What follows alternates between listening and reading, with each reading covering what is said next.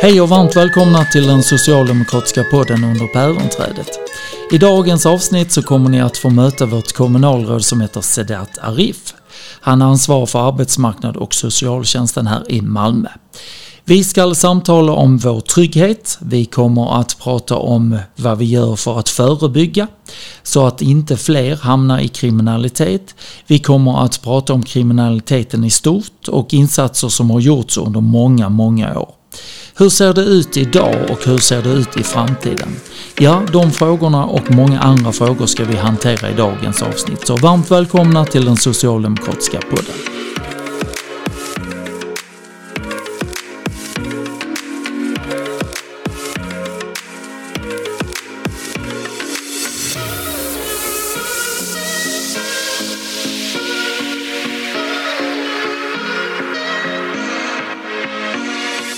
Då har vi den stora äran att få hälsa Sedat Arif varmt välkommen till vår podd. Tack så mycket. Nu så ska vi inleda vårt samtal och jag tänkte faktiskt att du i lugn och ro här ska få beskriva lite över vad som har hänt och skett i Malmö men vad som också händer och sker idag därför att det har ju gjorts jättemånga olika insatser både förebyggande men också att man får konsekvenser för det man gör. Och det har bildats olika kommittéer och många olika plattformar för att komma åt detta. Hur vill du beskriva Malmö idag och givetvis också lite historik? Alltså Malmö är jämfört med när jag började en tryggare plats eh, naturligtvis. Eh, men jag upplever att vi skulle kunna göra så mycket mer. Men samtidigt så tror jag att det där så mycket mer tar tid att bygga. För att väldigt ofta idag i politiken så vill man ha snabba lösningar. Och var har vi varit eh, eh, då? 2017 när jag blev ordförande för arbetsmarknads och socialnämnden så, eh, så blev, satt vi i en situation där vi hade 65 skjutningar i staden. Jag tror lika många sprängningar också, uppemot 60 eh, sprängningar också. Så det är det jag brukar alltid säga till folk när, när jag berättar om hur det ser ut nu. Att kom inte eller glöm inte bort att vi hade 65 skjutningar, vilket är väldigt högt, eh, naturligtvis rekordmycket. Och då, eh, just där och då så var det viktigt för oss att vi skulle stoppa det dödliga våldet. Väldigt många som fick sätta livet till, väldigt många Malmöbor som skadades. Ibland människor som är involverade men ibland också människor som inte hade med de situationerna att göra. Vilket är otroligt eh, ledsamt och sorgset. Liksom. Väldigt många har förlorat nära anhöriga. Eh, för jag tänker också inte bara på de som har blivit skjutna, för jag tänker också på alla anhöriga som påverkas när en människa sätter livet till eh, i de här otroliga dödsskjutningarna. Men just där och då så var det fokus på hur får vi stopp på det här dödliga våldet. Och det var ju i samband med det som vi satte igång arbetet med eh, Sluta skjut, polisen hade lite insatser med rimfrost och några andra insatser naturligtvis. Vi satte igång en enorm stor satsning eh, sen därefter också med Tryggare Malmö där vi satte 50 miljoner extra för att jobba också med miljöerna kring eh, vår stad. Hur kommer vi åt eh, eh olagliga verksamheter? Hur kommer vi åt eh, krogmiljöer, eh, alkoholtillstånd där man använder kanske de här verksamheterna som bulvanverksamheter. Hur jobbar miljöförvaltningen tillsammans med andra myndigheter för att komma åt de svarta pengarna? De insatserna som gjordes eh, kring Norra Grängesbergsgatan tillsammans med polisen. Så, och där och då, de åren, de första åren, så har vi haft fokus på att ja, men hur kommer vi åt de kriminella? Och sluta skjut behöver jag inte gå in eftersom vi har haft ett tillfälle där vi har diskuterat detta. Men nu har vi ju börjat liksom eh, fundera kring men hur jobbar vi med det långsiktiga och förebyggande så att vi jobbar i ett tidigare stadie. Jag tänker på detta att då var man helt överens om inriktningen att man skulle lösa problematiken. Mm. Varför fanns inte samtidigt i samma andetag det här med det förebyggande insatserna också med i det tänket? Alltså jag tror att man var i en situation och det jag tänker att det är samma situation som Stockholm är just nu. Där man tänker, eh, alltså hur får vi stopp på detta här och nu? Och då finns det inte alltid möjlighet att både göra både det ena. Det gjordes ju i en viss omfattning. Men det var inte så att man hade särskilt fokus på det. Utan i det, i det kaos som har uppstått med alla de skjutningarna som var i staden så var det hur får vi stopp på skjutningarna här och nu? Och jag tänker att det är nu jag tänker att vår organisation känner trygghet i att ja men nu har vi jobbat ikapp den biten och nu måste vi liksom också och fortsätta jobba med de bitarna. Det är inte det att vi slutar jobba. Polisen har fortfarande koll på dem. Vi har fortfarande Carlins. Vi kartlägger fortfarande de kriminella i vår stad. Så hela det arbetet fortsätter naturligtvis i eh, samma fart. Det vi dessutom gör nu när vi har mindre antal skjutningar i staden, det är att fundera mer och mer hur jobbar vi förebyggande? Och det handlar inte om arbetsmarknads och socialnämnden. För att man lurar sig själv om man tror att en förvaltning kommer kunna göra det här arbetet. Utan nu kommer vi till exempel i budgeten på ett väldigt tydligt sätt ge ett uppdrag både till förskolan, skolan och socialtjänsten. Hur jobbar vi i ett tidigare skede? Vi gör det till viss eh, omfattning men jag känner att vi behöver göra det ännu mer för att bygga den den där kedjan från det att man väntar barn till det att man blir en uh, vuxen. Och hur gör vi det då? Vi har till exempel i Lindängen börjat med att göra hembesök hos föräldrar. Vanligtvis så gör man kanske en, två besök. Vi har utökat de antal besöken genom familjecentralerna. Så att man knackar på och bara säger hej, hur kan vi stödja dig i ditt, ditt föräldraskap? Och det här är ju en del av de familjecentralerna som vi har öppnat. Vi har sju stycken. Beskriv lite vad, vad är en familjecentral? En familjecentral är egentligen en mötesplats där det finns förskola, socialtjänst, eh, eh, mödravården, eh, där det finns öppen förskola dit man kan komma, som ett BVC också, eh, dit man kan komma med sina barn. Och vi har ungefär sju stycken familjecentraler just nu i staden och tanken är att vi ska utöka med ytterligare tre stycken. Och de här eh, familjecentralerna jobbar ju hela tiden förebyggande och tänker hur kan vi komma närmare föräldrarna och stödja dem. Och de skapar ju också ett enormt stort förtroende mellan familjecentralen och eh, föräldrarna. Och det här är otroligt eh, viktigt. För att inte tala om eh, att nu har man också börjat erbjuda föräldraskapsutbildningar i större omfattning. Allt från föräldraskap i Sverige, det vill säga det är inte lätt idag att vara förälder. Särskilt om man kommer hit från ett annat land och det, eh, jag ska säga, hur man ser på att föräldraskap är och hur det är att vara förälder i Sverige kan skilja sig rätt så mycket mellan eh, de två världarna. Och där behöver vi hjälpa till. Och föräldraskap i Sverige är en kurs som kan erbjudas men vi har flera andra föräldraskapsutbildningar som erbjuds eh, föräldrarna då. Håll fast i det lite för jag ja. tänker om vi ändå går tillbaka till 2016-2017 när det ja. var som värst. Mm. Eh, får vi hoppas eftersom det successivt och stabilt har blivit bättre sedan dess. Mm. Ehm, och i det skedet när det var så många skjutningar och sprängningar som du sa där. Eh, och folk, ehm, eh, framförallt de drabbade och som levde nära, eh, de såklart var bokstavligt talat livrädda. Men hela stan på något vis i, i skräck för det här gängvåldet. Ehm, att då komma med nu ska vi satsa på socialtjänst eller nu ska vi starta nya familjecentraler. Även om man tror benhårt på att det ger resultat i längden. Hur, hur svårt är det att, eh, att nå ut med det förebyggande arbetet i de här akuta lägena när folk är just livrädda? Det är ju svårt. Eh, vårt Sluta skjutprojekt har förlöjligats som att vi, ja, här bjuder man stad på pizza till de kriminella. Fast nu när vi tittar tillbaks på hur många som hoppat av och hur vi har sett att skjutningarna har gått ner så tycker jag att det var värt det. Och det förlöjligas alltid för vi har ett så tufft samhällsklimat idag där vi bara tror att det repressiva är lösningen på de problem som vi har idag i samhället.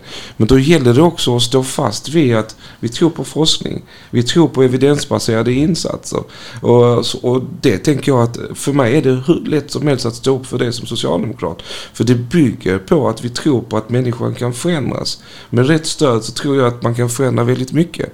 Allt från att ge stöd till att rusta människor till att komma in igen på arbetsmarknaden. Allt från att lämna kriminaliteten bakom sig.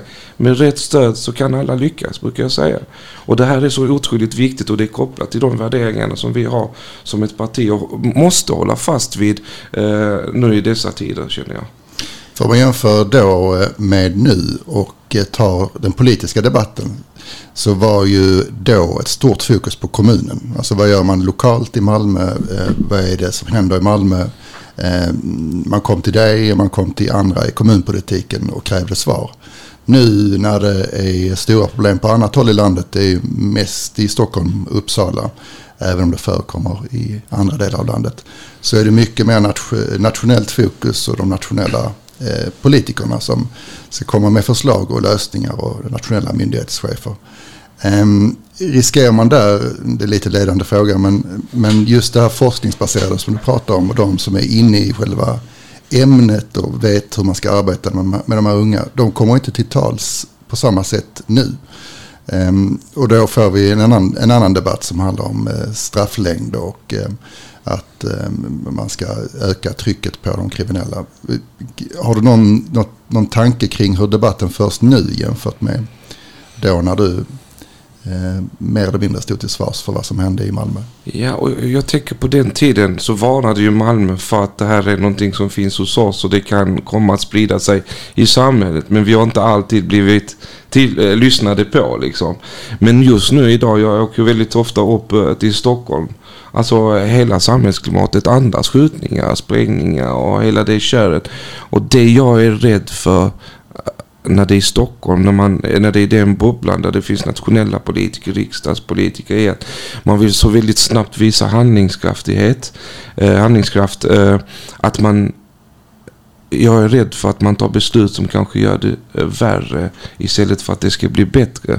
Och det är det jag menar på att ibland när du är mitt inne i det där vakuumet, i det där kaoset så vill man så gärna visa upp handlingskraftigt så är det ibland viktigare än någonsin att dra i den där handbromsen och bara ja men nu stannar vi upp lite och funderar en runda till på vad vi behöver göra. För ibland kan det repressiva vara ett sätt. Och eh, vi behöver kanske visa delar av det repressiva. Men det blir ju en obalans när det är, i samhällsdebatten när bara lyfts upp som att det är det repressiva som ska lösa. Lås in dem och så, eller utvisa dem och så löser sig problemen. Jag vill låsa in dem. Det kommer tio stycken andra. Om inte vi gör grundjobbet, kommer till roten av problemet, så kommer det bara fyllas på. Och då kan vi fortsätta bygga fängelser och ungdomsfängelser. Prata som 15 år och 13 år just nu också. Och ju längre ner i åldrarna brukar jag säga som vi för ner straffskalan. Desto yngre barn kommer genomföra de tuffa eh, eh, dåden. Till exempel skjutningar. För man vill inte åka, åka dit på ett tufft eh, straff. Så man ger en 15-åring ett vapen och genomför det för att han får mindre straff. När vi nu gör det tuffare för 15-åringar. Ska jag börja 13-åringarna börja skjuta folk? Och det är det jag menar att vi någonstans så är vi helt fel inne på debatten i att vi vill inte göra grundjobbet. Alltså många pratar om utvisning. Men herregud, nio av tio av de här ungdomarna som jag möter på Sluta skjut när jag står framför dem på Karlin och pratar till dem. De är födda och uppväxta i Sverige. Deras föräldrar har kanske kommit hit från ett annat land eller far eller morföräldrar.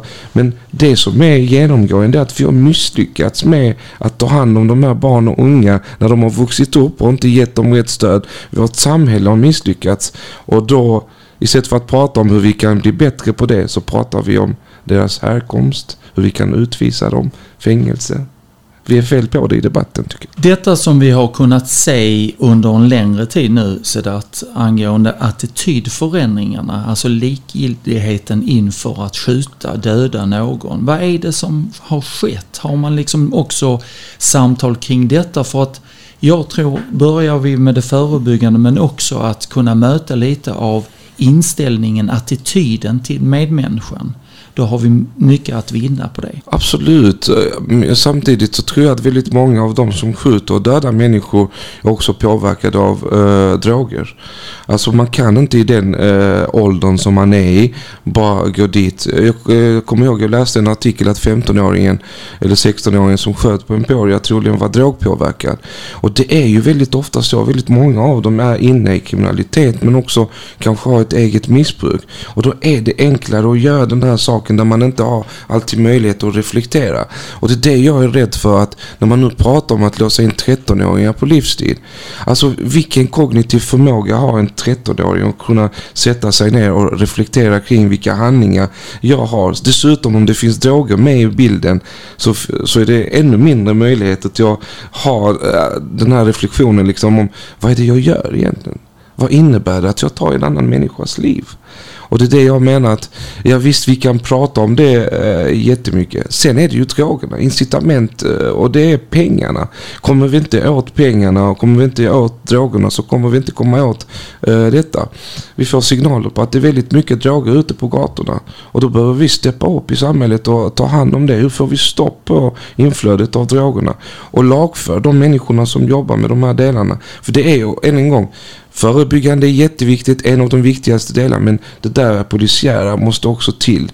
Ehm, jag berättade för någon att jag såg, eh, nu, jag vet inte om ni har talat om kommunikationsverktyget Signal.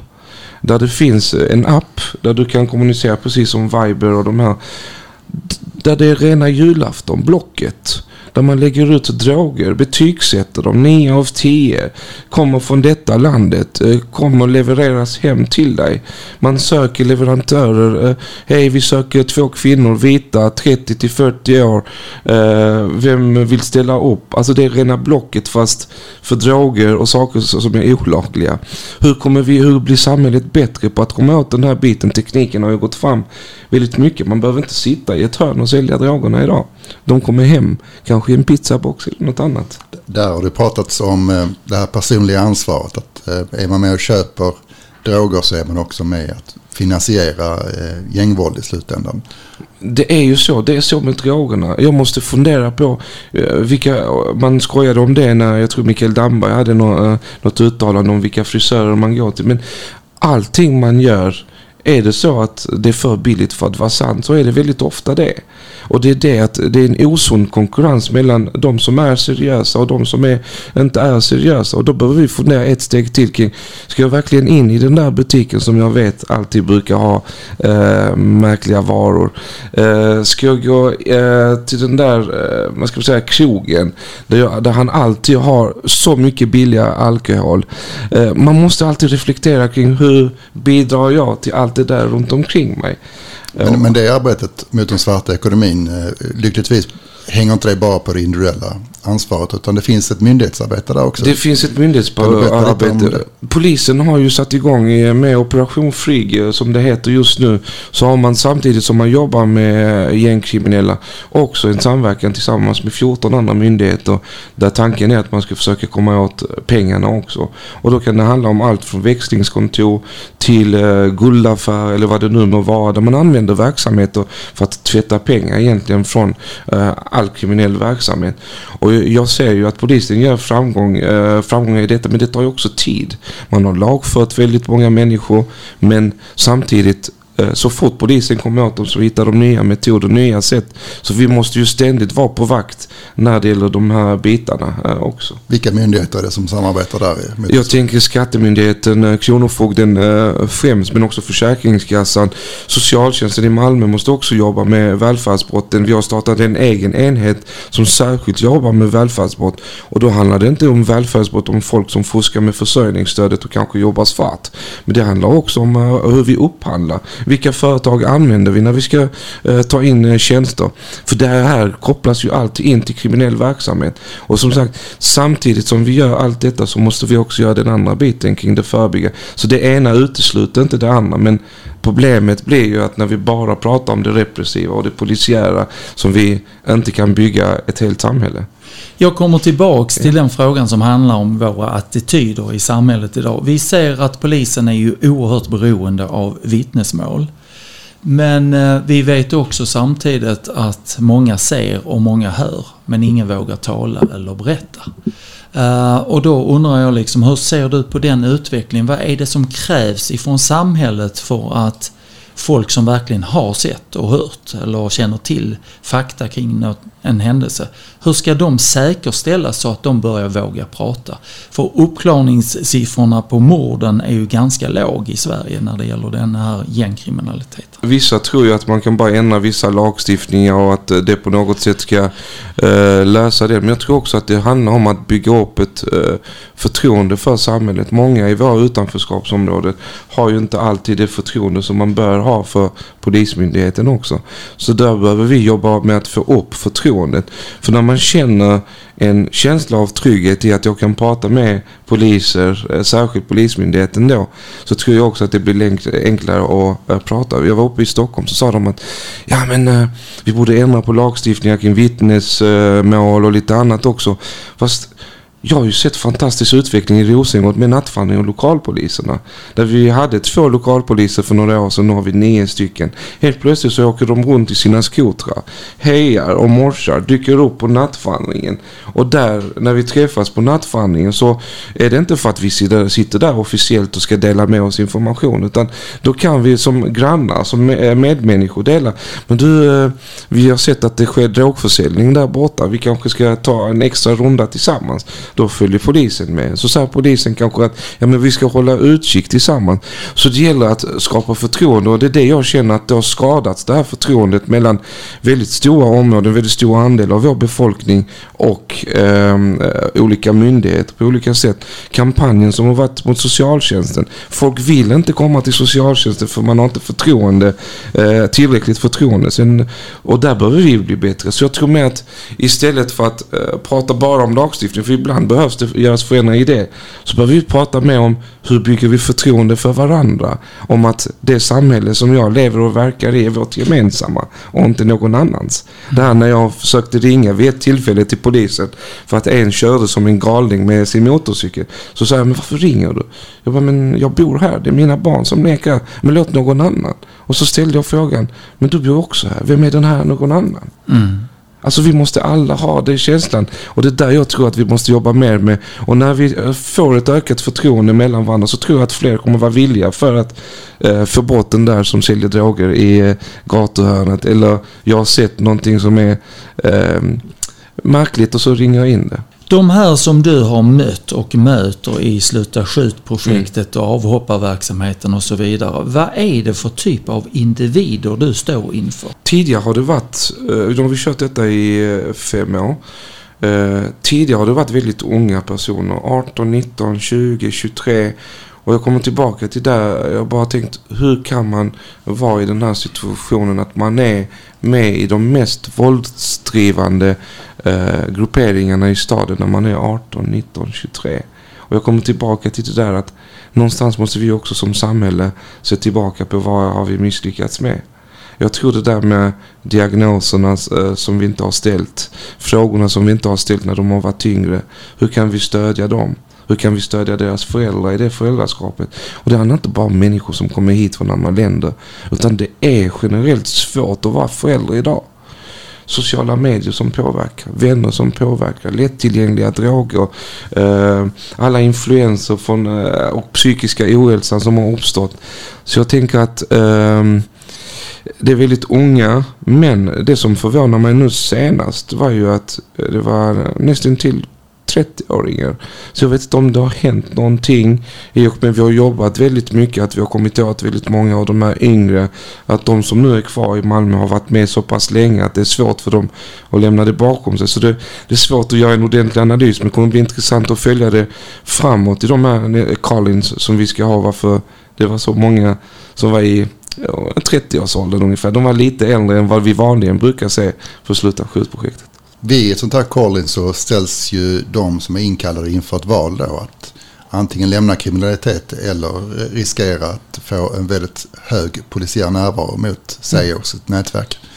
Um, och om man väljer då att hoppa av och lämna kriminalitet, uh, berätta lite om vilka myndigheter är det som hjälper till då och vem är det som arbetar med den typen av avhopp?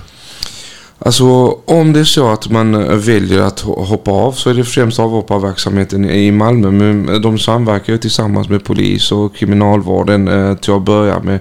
Det är en del av socialtjänsten? Det är en del av socialtjänsten. Och avhopparverksamheten är eh, Malmö stads verksamhet. Vi har haft den sedan 2012. Ehm, och den är väldigt välfungerande skulle jag säga. Vi har fått en oerhörd kompetens och lyckats få människor. Jag läste nu siffrorna för detta året. Jag tror att ungefär 50-52 har varit inne i verksamheten under året bara. Jag tror 25 har ungefär har beslutat att lämna Eh, staden och byta miljö helt och hållet. Och det innebär ju att vi behöver samverka med andra naturligtvis. Nu har vi fått till ett samverkansavtal tillsammans med Göteborg och Stockholm där vi kan utbyta eh, kan, eller, vad ska man säga, personer som behöver hoppa av och samarbeta kring de individerna också. Och det här ser jag en väg framåt i det här arbetet som måste göras för att utveckla avhopparverksamheten. Det pratas ju eh, lite slarvigt om att vi behöver ha en nationell avhopparverksamhet eh, i Sverige. Men jag menar på att eh, man får vara försiktig när man pratar om en nationell avhopparverksamhet för att man måste dela upp det i olika raster. Jag menar på att eh, om det är så att vi ska ha någonting nationellt, evidensbaserade metoder är jättebra att vi samlar det nationellt. Vart de här placeras eh, är jättebra om vi samlar det nationellt. Eh, men däremot eh, att bara göra eh, avhopparverksamhet till nationell verksamhet skulle också leda till att vi i Malmö som har byggt upp verksamheten sedan 2012 tappar all lokal kännedom om de här personerna, var, vilka behov som finns i vår stad. Så därför har vi ju eh, nu när jag var inbjuden till Gunnarströmmen för någon vecka sedan lyft Malmös perspektiv där vi gärna ser eh, regionala hubbar istället. Att Malmö har så enorm kompetens i detta att vi gärna hjälper till när Landskrona, Kristianstad eller andra städer behöver hjälp med avhopparverksamhet för att det är ju inte kostnadseffektivt att starta avhopparverksamheter i varje stad som dessutom kanske har en en, två, tre, fyra som ska hoppa av. Och då har vi sagt att vi från Malmö hjälper gärna till.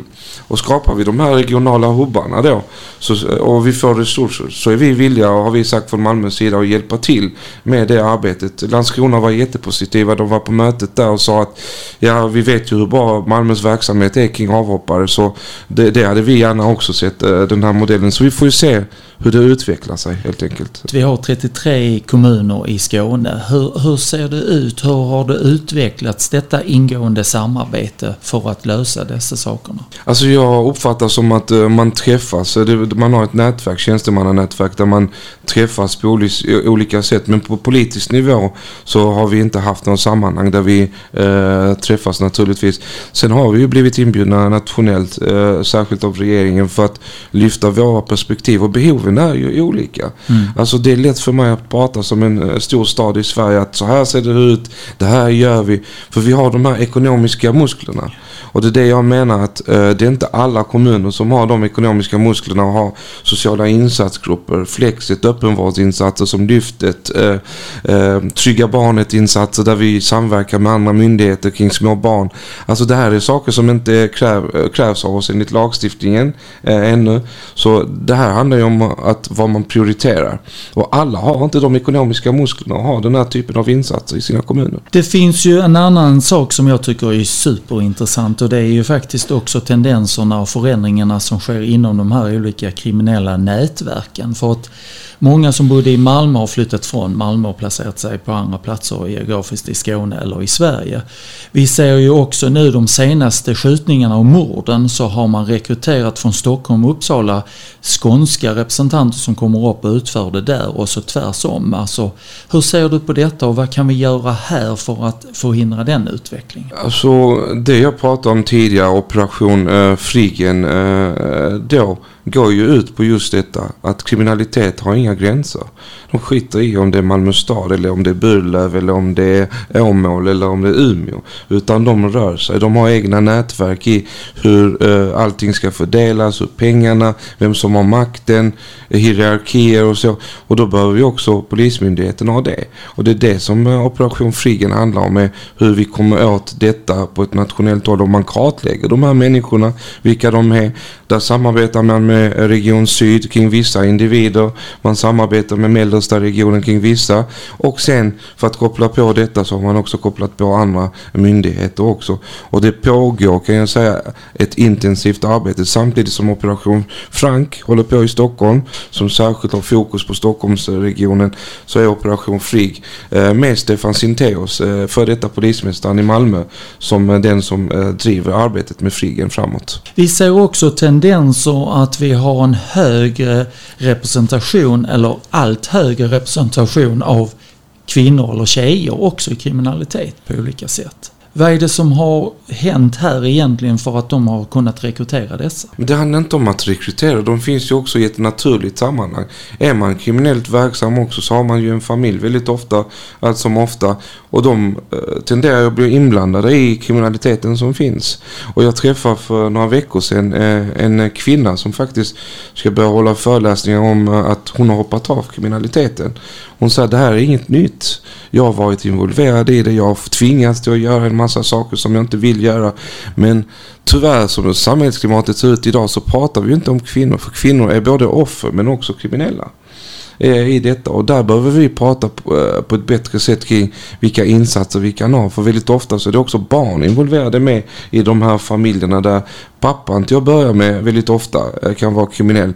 Men mamman har också involverats längs med vägen. Eh, så, att, så det här är, har varit även tidigare ett problem. Men kanske eh, blivit ännu större sista åren. Du snuddade vid ämnet för en liten stund sedan men jag tänker vi måste lyfta det eftersom eh, socialtjänsten är en så viktig aktör i det förebyggande arbetet. Så den eh, kampanj som har varit då de senaste åren då med eh, mytbildningen som har skett om socialtjänstens arbete och hur farlig socialtjänsten är för eh, dig som har barn eh, och det har förekommit rykten som har fått väldigt starkt fäste och eh, stor spridning om att man ska se upp för socialtjänsten. Vad har det inneburit för allt det trygghetsskapande arbete som socialtjänsten är involverad i? Har det blivit svårare att nå ut och få kontakt med, med invånare? Alltså, det här problemet har ju funnits innan den här kampanjen eh, dök upp. Så att säga att det har alltid funnits eh, en rädsla tror jag för att eh, socialtjänsten ska komma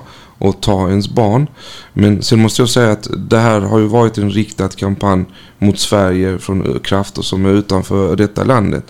Eh, men då har jag ju sagt så här att ja, det är en kampanj med, med krafter som eh, inte är från Sverige. Eh, men det där får Säpo och andra myndigheter hantera. Det som däremot har oroat mig är att det har fått effekter i form av att fler Malmöbor idag som kommer från de här länderna där det i deras kanaler som man oftast brukar kolla i hemländerna lyfts upp att Sverige tar barn. Vilket gör att det i slutändan blir så att man blir rädd att söka hjälp när man behöver det av rädsla för att barnen kommer att omhändertas. Och det är den rädslan som jag har varit jätteorolig för. För att när behoven är som mest så finns det en rädsla för att söka hjälp hos socialtjänsten. Och det är där vi har egentligen jobbat väldigt mycket. Men jag tänker att vi har också gjort väldigt mycket nya saker nu eh, för att kunna komma åt det. Till exempel de här föräldraskapsutbildningarna som jag pratade tidigare om. Innan har de ju hållits i socialtjänstens regi. Nu har vi gett stöd till vissa föreningar som samlar sina medlemmar så ikväll eh, tror jag att det är ett möte på eh, Folkets hus i Rosengård till exempel. Där man kommer hålla föräldraskapsutbildning. De bjuder in sina medlemmar. Den här somaliska föreningen. Socialtjänsten kommer dit och håller i utbildningarna. Det finns en tolk på plats. Så för de som inte förstår språket så ska det inte vara ett hinder. Samma sak en av de större moskéerna som har flera tusen medlemmar. Har ju hört av sig till oss och säger men vi vill ju hålla också i föräldraskapsutbildningar.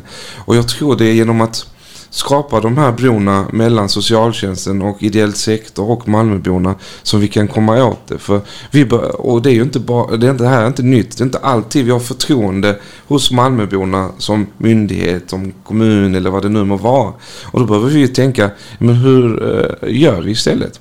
Nu har vi också infört en eh, ny organisation från september månad som heter dialogsocionomer där vi kommer ha ungefär 20 socionomer som kommer avsätta tid eh, från sina arbetsuppgifter med att bygga broar med ideell sektor och eh, Malmöbo för att just kunna ta de här mötena, säkerställa så att man eh, får förtroende för Malmöborna. Men eh, det kommer inte lösa allt. Den här kampanjen kommer ju upp lite då och då. Jag tror det var en manifestation rätt så nyligen i Stockholm där man har eh, beskyllt svenska staten för att ta eh, barn. Så det här är ju ett långsiktigt arbete som jag hoppas kommer ge frukt. Men naturligtvis så påverkar det tryggheten i Malmö om det är så att föräldrar ser att ens barn har hamnat snett missbrukar, använder droger, är ute och man har inte kontroll på sitt barn och inte söker hjälp i ett tidigt skede så kommer det ju leda att i slutändan om man inte får hjälp att barnet blir omhändertaget. Vilket sen spär på allt det där som vi har haft. Men jag känner ändå att vi har gjort lite framsteg i detta men eh, vi har en lång väg att gå. Det här är också ett långsiktigt för, för det är inga små det är inga obskyra TikTok-konton eller på Darknet sådana här kampanjer förs utan det har ju visat sig vara via väldigt etablerade medier som eh, Al Jazeera som fört vidare den här falska informationen. Eh, och jag tänker att det når ju ut till väldigt många eh, som följer deras bevakning. Eh, och att det kan kännas som en uppförsbacke att faktiskt nå ut till lika många genom sina kampanjer och genom det lokala föreningslivet. Mm. Men märker ni något resultat att myndigheter återfår förtroendet genom det arbetet? Absolut, och det viktiga är att de insatser som vi har faktiskt kommer ut till Malmöborna. För ett problem som jag har sett är att vi har, vi har ju haft föräldraskapsutbildningar alltid. Problemet är att de som har gått de här föräldraskapsutbildningarna är väletablerade i det svenska samhället, om jag ska säga medelsvensson, som går in och bara känner att jag skulle vilja gå en föräldraskapsutbildning. Men de som verkligen behöver det nåddes aldrig av det. Och nu genom att samarbeta med föreningar, eh, moskéer och andra organisationer, jag är en afrikansk kyrka som har hört av sig och är intresserad av att hålla föräldraskapsutbildningar för sina eh, församlingsmedlemmar. Why not, säger jag. Och då behöver vi gå ut ur våra socialtjänstbyggnader, ut och möta Malmöborna där de är. Och det här arbetet hoppas jag kommer att ge resultat eh, på lång sikt. Nu när vi ska bygga upp den här kedjan med eh, Eh, familjecentraler, förskola, grundskola där vi jobbar väldigt tätt ihop med varandra så är det viktigt också att föräldrarna också när de väl behöver hjälp är öppna för att ta den hjälpen och de insatserna som vi vill erbjuda. Så att vi inte väntar tills de är 15-16 år gamla och det är allt för sent för att ge dem hjälp och stöd. Så det här är ju liksom det pussel som går in i varandra på olika sätt. I det offentliga rummet, i den offentliga debatten så är det ju många som tycker och tänker. Alltifrån politiska representanter till medborgare. Förstå sig påare brukar jag kalla dem. Ja, man kan eh, också använda det begreppet. Men, men hur ser du på den jag bedömer den som ganska hysterisk debatt idag. För det är snabba lösningar, det är resultat liksom som, som ska vara quick fix och så. Hur ser du på omtanken om, om faktiskt individerna bakom alla de här mörka siffrorna? Och, så? och det är det jag menar på att jag tycker det är en olycklig utveckling där vi inte låter forskning vägleda oss ut ur de situationer som vi befinner oss jag som Sedat, jag som politiker kan ha en massa åsikter om saker. Men någonstans måste jag utifrån mitt tyckande belägga det med någonting. Det får inte vara ett tyckande. Jag träffade någon som tyckte så här. Därför borde vi göra så här. Det blir ju jättemärkligt när vi har ett samhällsklimat. Eh, nu har jag varit ute i det området och såg detta och då borde vi göra detta vi har väldigt ofta forskning som vi kan luta oss på. Socialstyrelsen har väldigt mycket evidensbaserade insatser som verkligen fungerar. Så man kan peka på att här har vi forskning att detta fungerar. Mm. Och jag tycker det är synd att med det tuffa samhällsklimat som har skett i att väldigt många av de här väldigt kloka människorna har ju tystats av rädsla för att utsättas för den här mobben som har ett väldigt högt tonläge men som oftast inte kan ett skit, ursäkta mitt språk. Alltså det är tyckande. Och, och det är synd att vi inte kan eh, göra en distinktion mellan tyckande och eh, att vi använder evidensbaserade, forskningsbaserade insatser. Och det kommer ju i slutändan leda till att vi kommer få en massa beslut som är byggda på eh, tyckande. Och det var det jag sa i början. Att, eh, jag fattar att eh, man som politiker känner sig stressad över att vi är i en situation som är väldigt jobbig. Men det bästa som man kan göra i det, det läget är ju som jag sa, dra i handbromsen och bara, men låt oss nu ta det lugnt och se och fråga experter, folk som kan de här frågorna. Hur tar vi oss ut ur detta? Sluta skjut var ju inte bara en sak som vi bara ja men vi kör på detta för det är, vi tycker det är roligt och spännande med eh, New York-baserade insatser. Utan vi hade faktiskt forskning bakom det. John J. College som har gett oss stöd i att utveckla det och skruva till det så att det passar utifrån svenska förutsättningar. Vi har pratat med andra myndigheter. Vad kan man skruva för att, kunna, eh, för att vi ska landa rätt utifrån ett svenskt perspektiv? För USA är ett helt annat samhälle. Och det är det jag tycker att, eh, att det är synd att vi Eh, liksom att de, särskilt de där väldigt kloka människorna, eh, många forskare har nog säkert tystnad av rädsla. Och det gynnar ju ingen, vare sig offren, vare sig de eh, unga som har hamnat i kriminalitet eller vårt samhälle i stort. Används Malmö, tycker du, som ett exempel på hur man kan bemöta problemet med, med ökat gängvåld tillräckligt i den nationella debatten? Är det är det tillräckligt många som tittar hit och eh, använder de erfarenheter som finns här? En del ja. Uh, um, jag vet att uh, Örebro har startat Sluta skjut. Köpenhamn är på gång. Oslo har också kikat på det. Uh, jag vet att Huddinge är på gång uh, också. Men i det stora hela så används Malmö bara när någonting dåligt händer. Alltså man vill ju så gärna peka ut Malmö som det där mångkulturella samhället där allting har gått åt skogen. Och en sak som händer i Malmö kan bli någonting nationellt om hur dåligt det går eh, om man har mångkulturalitet i, i, ett samhälle.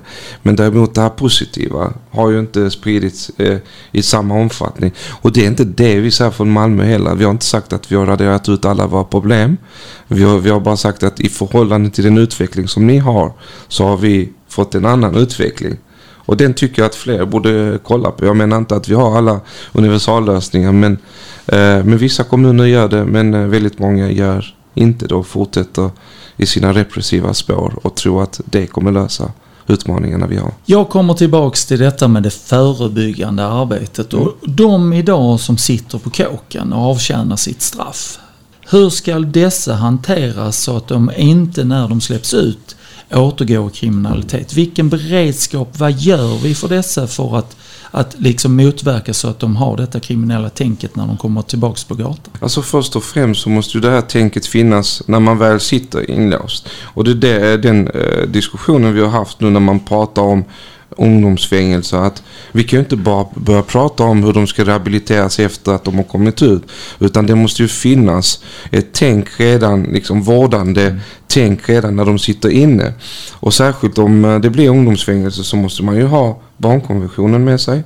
Man måste ha utbildning, det psykosociala stödet. Man måste ha väldigt mycket av det där. Och tydligen eh, så är vi inte tillräckligt bra. Det har inte fungerat med SIS.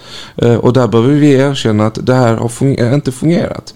Man placerar gängkriminella ungdomar med andra ungdomar som kanske mer behöver vårdande insatser. Och där behöver vi också göra en distinktion. Sen hur det där ska vara upplagt, det jag tänker att jag behöver inte gå in nu. Men någonting måste vi göra i det och förändra synsätt. I Malmö så har vi Krami-verksamheten för vuxna till exempel som kan hjälpa till eh, och få, eh, få in en på rätt spår och försöka få en på eh, arbetsmarknadsinsatser, praktik och annat också. Men vi behöver ha det här tänket i större omfattning kring eh, våra unga också. Men vi som socialtjänst har ju ett bra eh, samarbete tycker jag i Malmö kring de bitarna. Men jag tror definitivt att det finns en eh, enorm eh, stor potential att utveckla det arbetet. Eh, men vi får ju se framåt nu vad som kommer att hända.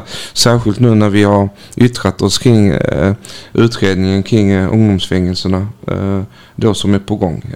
Det finns också en annan bild i bilderna som vi nu har beskrivit och så. Och det är ju faktiskt denna bilden om att det är ju så stort fokus på, på skjutningarna och sprängningarna och allt det som vi ser. Mm. Samtidigt så har ju polisen, även om de fått gigantiskt stora resurser till sitt förfogande och så vidare, så är ändå de begränsade. Ser du någon tendens idag i våldsutvecklingen att de här skjutningarna och sprängningarna tar resurser från till exempel våld i, i nära relation? Eh, såklart, när du måste avsätta resurser för en sak så måste de resurserna tas från något. Sen om det är specifikt våld i nära relationer eller ja, jag andra. tog dig som ett ja, Men, ja, men, eh, eller något annat. Såklart, man måste ju omfördela resurserna till där det behövs som mest. Men sen måste jag ju också säga att men vi har ju fortfarande, nu startar vi ju denna hösten, eh, Trygg relation som utgår från IPVI-modellen, Intimate Partner Violence Intervention, mm. som utgår från eh, Slutta skjut-modellen men riktar sig till de som utövar våldet.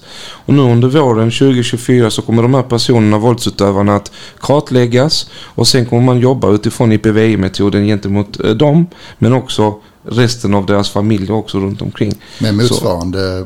Eh, call-ins med våldsamma män där? Kanske inte exakt så men ja, det är IPV med. Det är samma uh, college i USA som har utvecklat en modell kring att man riktar sig mot våldsutövare. Och då handlar det mycket om att man kartlägger vilka är de här personerna som utövar våldet.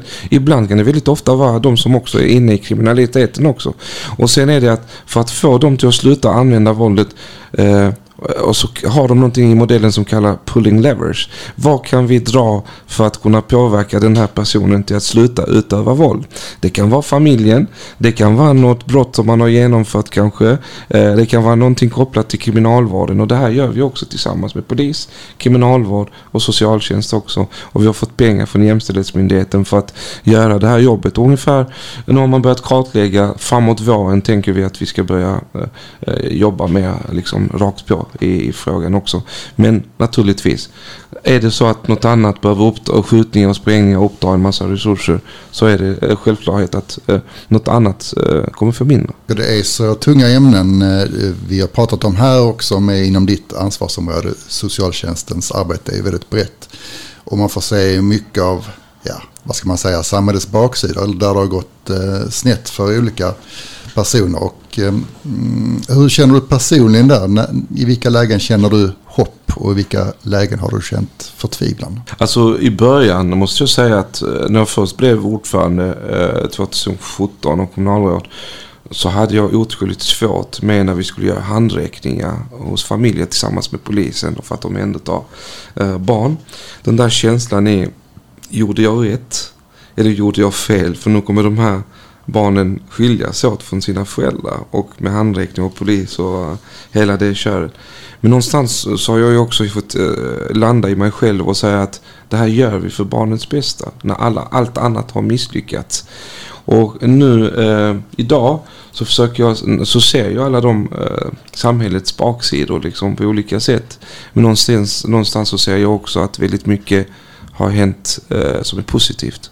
Från 10 200 hushåll som mest till 6 400 hushåll.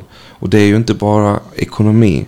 Det handlar om att människor har fått en sån enorm frihet i att ha en egen försörjning. Som en mamma eh, som hade fått en arbetsmarknadsanställning sa att jag kan för första gången till, gå till butiken och köpa något för mina barn utan att vara orolig för att jag inte har pengar på kontot. Eh, den friheten liksom kan inte mätas i, i pengar. Jag ser det i de antal skjutningar som har minskat i staden. Det innebär inte att vi inte kommer ha fler skjutningar. Det innebär inte att vi inte alls har. Men någonstans har vi minskat med över 50% på skjutningarna. Samma med sprängningarna. Samtidigt så ser vi också att eh, det är fler som har hittat en egen bostad. Hemlösheten har ju minskat i Malmö. Har vi utmaningar med hemlösa? Absolut. Men jag tror att någonstans har jag landat i att jag måste se de små stegen framåt åt det positiva hållet som vi ser. Och det är det som väl håller uppe motivationen. Annars hade det varit hemskt att ständigt leva i den misär och eh, allt som människor råkar ut för i vårt samhälle. Från barn men också äldre. Vad säger du till alla de Malmöbor och skåningar som känner en oro för skjutningar, för sprängningar, för olika attentat och så vidare? Vad har du att säga till dess? Jag vet att det ibland kan kännas som att eh, samhället går eh, mot en negativ utveckling. Men jag tror också att samhället går att påverka med politiska beslut. Så är det så någonstans att du känner att eh, du ser en utveckling som inte är riktigt framåt så tror jag också att du behöver landa i att fråga dig själv vad, hur vill jag att samhället ska se ut framåt? Och hur, vilken röst sätter jag? Vilka partier vill jag rösta på i framtiden? Vill jag bara se ett repressivt samhälle som är byggt på polisiära krafter och det repressiva och fler fängelser? Eller vill jag se ett mjukare samhälle? Så jag tänker att om man någonstans landar i att nej men jag vill se ett annat samhälle då får man sätta sin röst eh, på det. Men jag ser också väldigt positiva saker som eh, händer. Vi lever trots allt en av världens bästa länder. Alltså den välfärd vi har. För att ja, vi har problem i vårt samhälle. Men när jag sen kommer tillbaka till mitt födelseland, Makedonien. När jag var i Afrika eh, för några månader sedan och såg den enorma misär som folk lever i. Så när jag kom hem så kände jag ändå tacksamhet över att jag faktiskt lever i ett av världens bästa länder. Vi har problem, men de går att lösa. Och det tror jag att eh, vi kan göra på lång sikt. Stort tack eh, Sedat Arif för att du tog dig tid och kom hit här till poddstudion och berättade allt detta för oss. Och lycka till med ditt politiska arbete framöver. Tack så mycket.